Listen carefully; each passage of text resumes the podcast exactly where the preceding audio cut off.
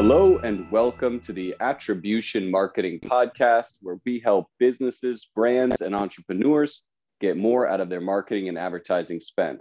On today's episode, we have Sel Evans, who is a master of branding, marketing, and the personalized customer experience. We are lucky to have her on the show. Thanks for joining us. How are you?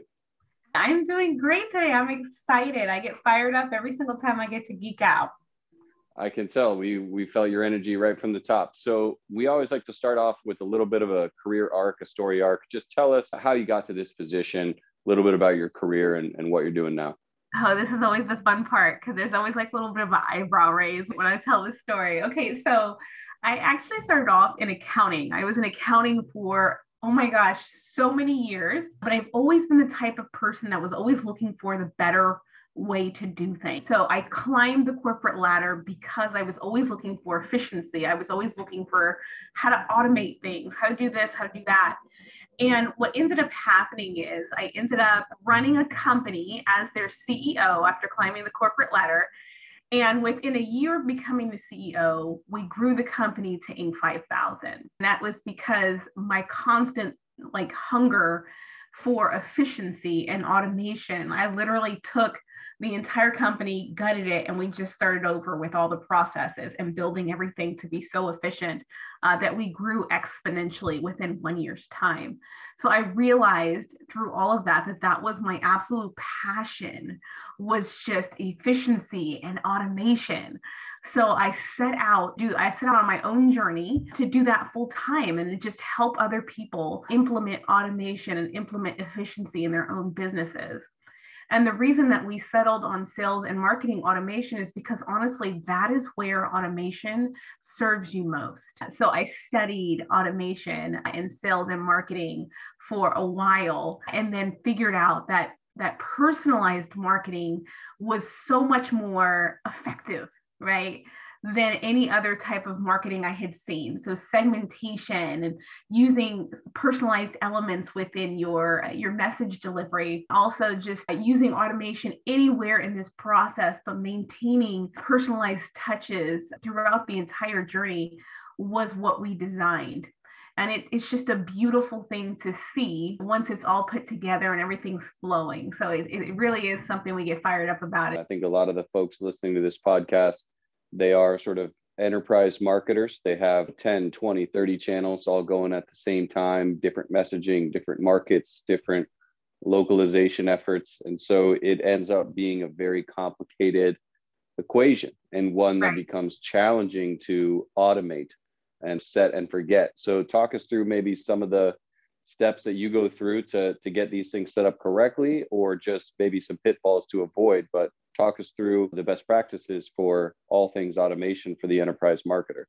Absolutely. So basically, the first thing that we do when we're implementing automation is we literally have to do this painstaking process of going through all of your processes. Why? Because we have to figure out first what we can simplify. Is this really the best way to do XYZ process? So that's the first step. We have to simplify your processes because there's always a better way. Once we figure out the best way to simplify the processes and optimize them for efficiency, then we'll figure out the different points in your processes that you can automate. It's really super important. I tell everybody this not to over automate. What does that mean? I have a, a great example in that when I first started off, I like I said, I have this passion for automation. I over automated and I had a client send me a message and she was telling me, Oh, I'm sorry, I've been out of pocket. My mother died, is what she told me. My, my mother died, but I would like to meet with you soon. So the automation triggered when she said she'd want to meet with me. It triggered and it responded and it said, Oh, great, we want to meet with you too. Here's a meeting link, schedule at your earliest convenience. But it missed that human element of saying my sincerest condolences or even uh, acknowledging the first half of that mess. So then I realized, yes, over automation is absolutely possible. so I've been very careful ever since of maintaining a certain amount of humanity in, in the processes that we deliver to our clients. But you really do um, have to start with checking to see the complexity of your process, seeing how you can simplify it, then implementing automation while keeping that human touch when it comes to the delivery or when it comes to client facing things. And then once all of that is done, then you can see the different areas or the different segments of your audience in which you can really fine tune your messaging. So once we've built out the entire system, hey, these are the areas we're going to automate. Here are the segments of my audience. Here's the different messaging or the different journeys that I want to take each segment through. Then you're pretty much done at that point.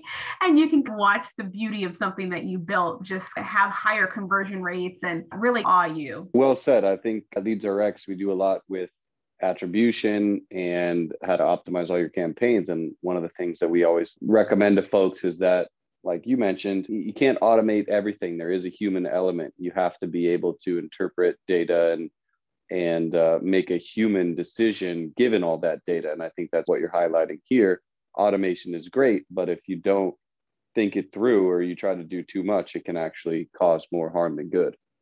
So let's say these initial steps, maybe it takes three months, six months, or a year. Now the automations are all working and, and things are humming along smoothly how do you then measure the performance of that automation or the marketing channels that are feeding new prospects into it? We are all about improving marketing performance. So even if the machine is perfectly fine tuned, a marketer is going to try to find a way to get another, you know, tenth of a percent improvement in conversion rates. So what are some of those key KPIs that you're looking at when evaluating an automation or marketing performance in general?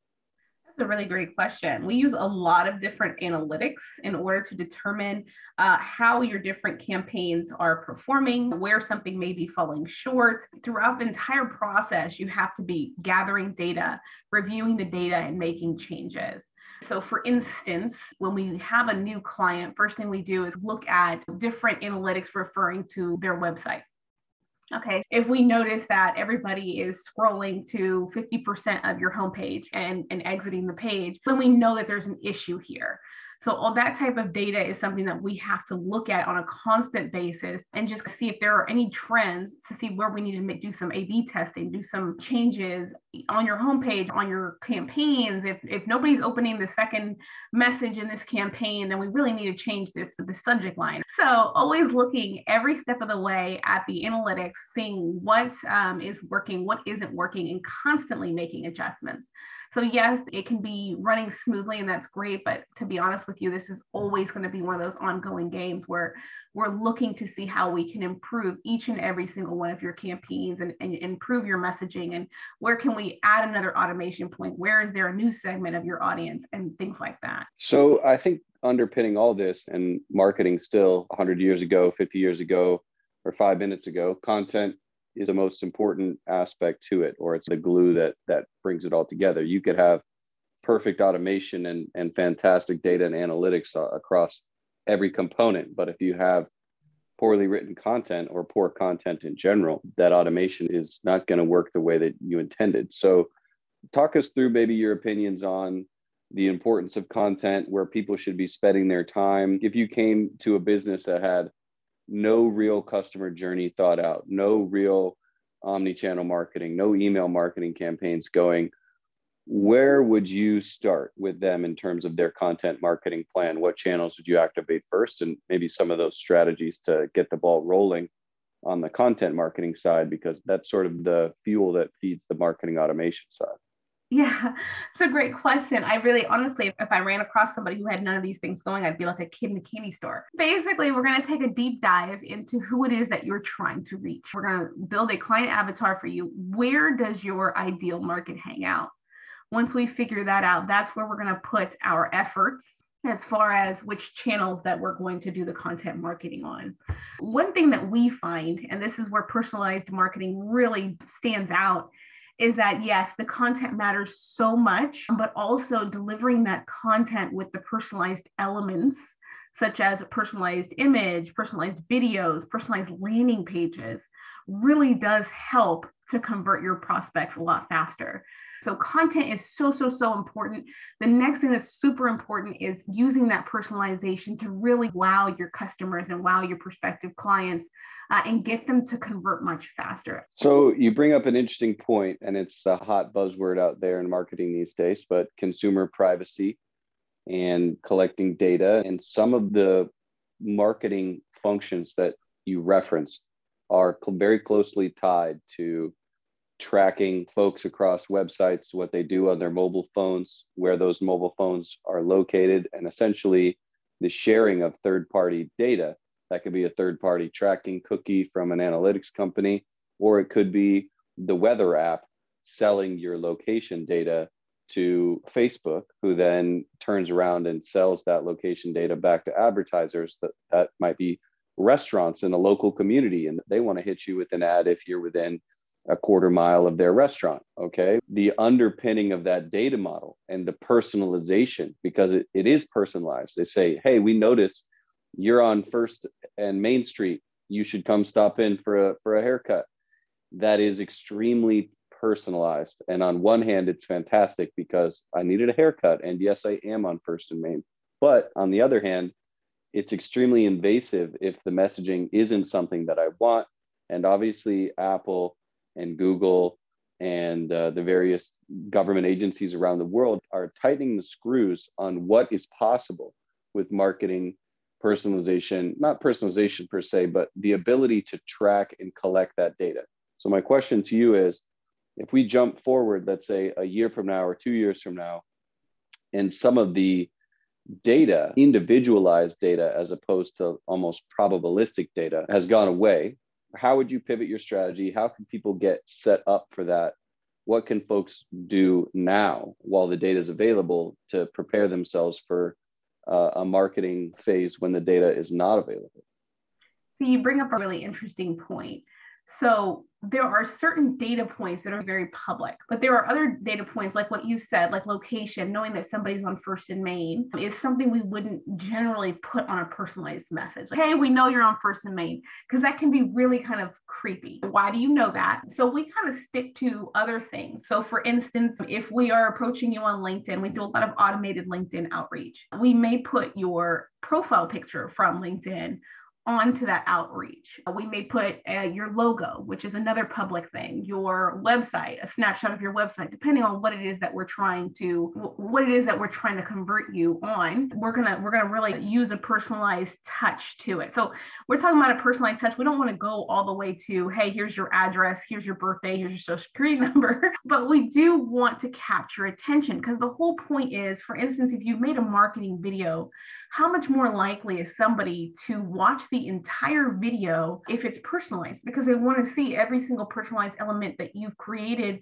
within the video versus what the, how long they watch it through if it wasn't personalized. You see a huge bump in in playthroughs when you actually personalize a video or you see a huge bump in in just impressions because people stop and they really pay attention when they see their own name or when they see their own picture. So it's more so just adding the personalized touches and there is a line right? There's a line that you really don't want to cross. And honestly that same line is the, the type of information that we may not have access to in a year or so anyway. But the other information, like their profile picture, which is clearly public, or their name, which is going to be on their profile, or things like that, are, or if they opt in, they gave you their name. They gave you, they may have given you their domain or, or something of that nature, right? So these are things that you're still going to have access to in a year's time, in five years' time, um, because it's public information that we're generally leveraging to create the personalized elements, to create the message. Said so you walk that line with some data points and some things that uh, probably aren't going to go away and definitely don't cross that line and being the creepy stalker advertisement that that follows you around the internet that everybody's freaked out about which which right. is valid. Like i noticed so, you went to kfc yesterday. Like right. Do that? Yeah having marriage troubles. You're like, no, let's not like get away. So I think that's what everybody's up in arms about. And, and that's what I think the governments are trying to regulate away. I think I speak to my mom sometimes and she, she doesn't get the whole uh, overall picture. But when I describe to her, like, hey, when you go to Amazon, they know who you are and they rearrange the world's largest store instantaneously for you so that what you are seeing is the stuff you actually wanted and you're not wasting your time on like cat food because you don't have a cat that make that underpins it's the same technology. And so on one hand personalization is fantastic and it would be a detriment to the consumer if it went away. But on the other hand you can use that same data to be like follow somebody around with something that they wanted to shop for in private or they were searching for a new job. And so now all of a sudden employment ads are following them around at their workplace. It, becomes very problematic with what you want your devices to know you were browsing or looking versus the things that you don't want them to know. So it'll be an interesting landscape. I don't know if you had a comment on this but with ios 15 have you heard about this update yet? Open rates are going to go be basically irrelevant and so you're going to have to optimize for something other than subject lines and things like that because Apple's going to tell you that your email was opened even when it was only delivered. So, right. what we recommend to folks, and, and we had a guest on who was alluding to this, is get it while you can. The data's out there now. If you have in your MailChimp uh, system right now a bunch of custom fields or your email marketing tool, whatever it is, and for 10% of your users, let's say their gender or their zip code or something that you would like to know about them in the future try to ask them now. Get them to fill right. out a survey now. Get your segments going right now and tag those contacts with folks that only hit the women's tab on the website or only hit the men's tab on the website and get some inference there because you might be losing out on that data in the next six months to a year so now, when somebody opens an email, what are you going to do to help convert the people who are opening that email? And that's where personalization becomes even more important. That's where making sure that you're delivering a message that's very uh, fine tuned to that audience that is opening those messages that is lo- that are looking at this xyz you want to make sure that it's very fine tuned to who you're talking to because you have to make it you're going to have to make it count now. So i agree collect as much information as you can but also make sure that you are preparing your messaging to a point that your conversion rates are going to be optimized as much as possible. So honestly, I think a, a, certain amount of personalization is going to be almost required of each company at some point. Because like you said, if every single time you went to Amazon, you were bombarded with cat toys, like you said earlier, and you don't have a cat, you're going to be a lot less likely to shop there because you're you're having to to get through all this stuff that you care nothing about that you care nothing about to even find anything that you want to purchase. So a certain amount of personalization is going to be necessary for that customer experience to really help with your conversion. So that the suggested product section of your website the promotional emails that you send. So a lot of our clients are starting now with what you're saying is quiz opt-ins or just certain questions on their site to make sure that they're segmenting their audience appropriately so that they can deliver their messaging to be so fine tuned to that potential customer or client that their conversion rates are going to skyrocket. Well said. I don't think we can get a better better concluding statement than that. So the last thing we always try to wrap up with is tell folks how they can get in touch with you. If there's a company or an individual out there that's about to set off on this journey, how can they hire Sel? How can they get the guidance from you that you are able to provide? Tell folks how they can look you up online and connect on linkedin and find your website and all that Absolutely. So I am, we are at masterlybusiness.com. And also you can find me at LinkedIn. I'm Sel Evans on LinkedIn. So if you guys need anything, we have an entire resource center on our website, a bunch of ebooks and checklists and things like that to help anybody getting started with their personalized marketing journey. You heard it here first, folks. Thank you so much to Sel Evans for hanging out on the podcast. If you guys are looking for any assistance in personalization, marketing, those client avatars, and ultimately getting more out of your marketing and advertising, please go look up Sel Evans from Business Masterly, and she is going to take care of you. Thanks again, Sel, for being on the podcast. This is the Attribution Marketing Podcast.